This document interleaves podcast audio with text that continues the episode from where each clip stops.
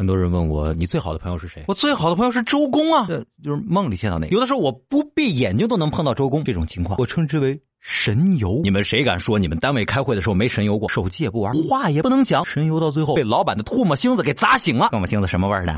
上数学课发呆，老师一个头掷粉笔头就打你脑门上了。同学，你可知道你这一发呆，以后的数学课可就再也听不懂了。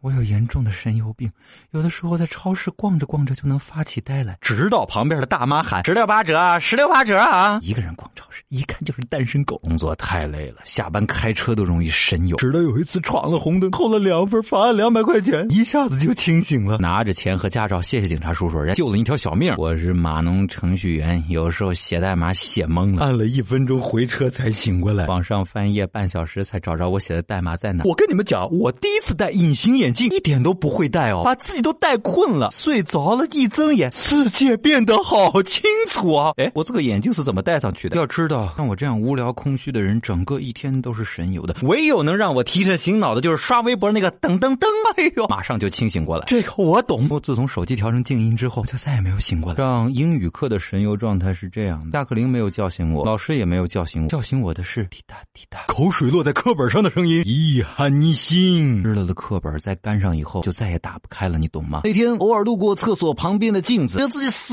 在是太英俊潇洒了，就多照了一会儿。后来发现镜子里的人越看越不像我自己，呃，一下吓醒了。科学研究表示，人在照镜子的时候会自己给自己脑补增加美颜百分之三十效果，所以别想太多了。躺在床上半梦半醒的神游是我一天中最幸福的时刻。可是这时候突然想起来还有一篇英语作文没写，立马跳下床来写。这是什么日子呀？好了，你有没有这样的神游时刻呢？你这样的神游时刻突然都是被什么东西给打断的？在公众微信平台找到小传说，一起来跟我们交流一下，或者。在我们的音频下方直接留言，神游的最厉害的，我们有奖品要送给你哦！嘿，嘿，录音的时候经常录了一段就神游了，半个小时以后发现小川说自己说好了，刚刚是谁在讲话？好可怕呀！